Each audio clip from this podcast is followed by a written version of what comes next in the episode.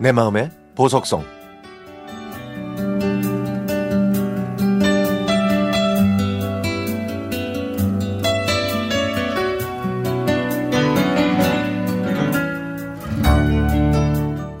나를 오롯이 나로 만들어주는 사랑하는 당신에게.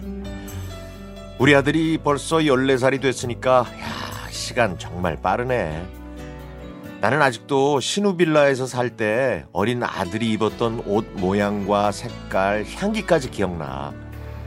당신은 그때가 싫을 수도 있고 또 나한테 좀 미안해 할 수도 있고 자기 인생에서 가장 슬펐다고 생각할 수도 있겠지.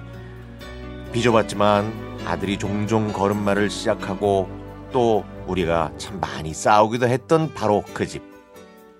하지만 나는 한 번도 당신 원망하거나 내 삶을 비관한 적이 없었어.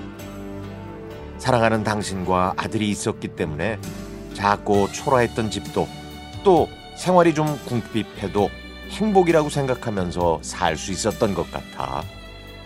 그리고 이 생각은 지금도 변함없고 앞으로도 변하지 않을 거야.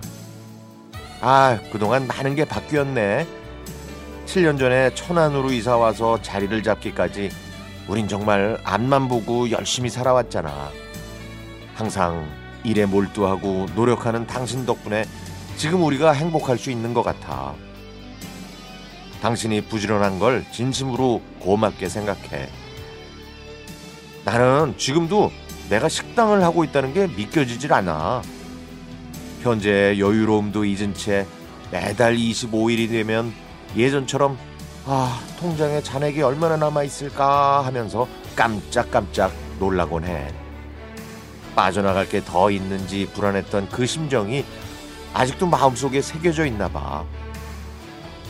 힘들었지만 함께 보낸 날들을 생각하면 고마운 일들만 떠오르네.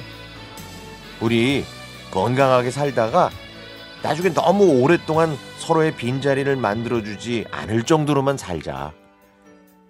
조금 전에 같이 소주 한 잔 하자는 말을 못 들어줘서 미안해. 사실 그 시간에 이 편지를 쓰려고 했거든. 문자 대신에 이렇게 편지 쓰는 것도 참 좋네. 이 편지를 읽는 자기도 좋아해야 할 텐데. 며칠 전에 자기가 차 안에서 했던 말 듣고 내가 당신한테 진심으로 사랑받고 있다는 걸 느꼈어.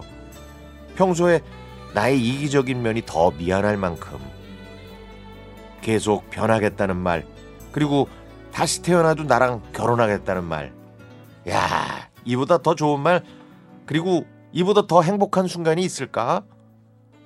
그리고 그 순간 CBS 라디오에서 흘러나오는 음악도 나를 감동시켰고 당신과 함께여서 또 내 남편이자 영원한 남자친구여서 고마워.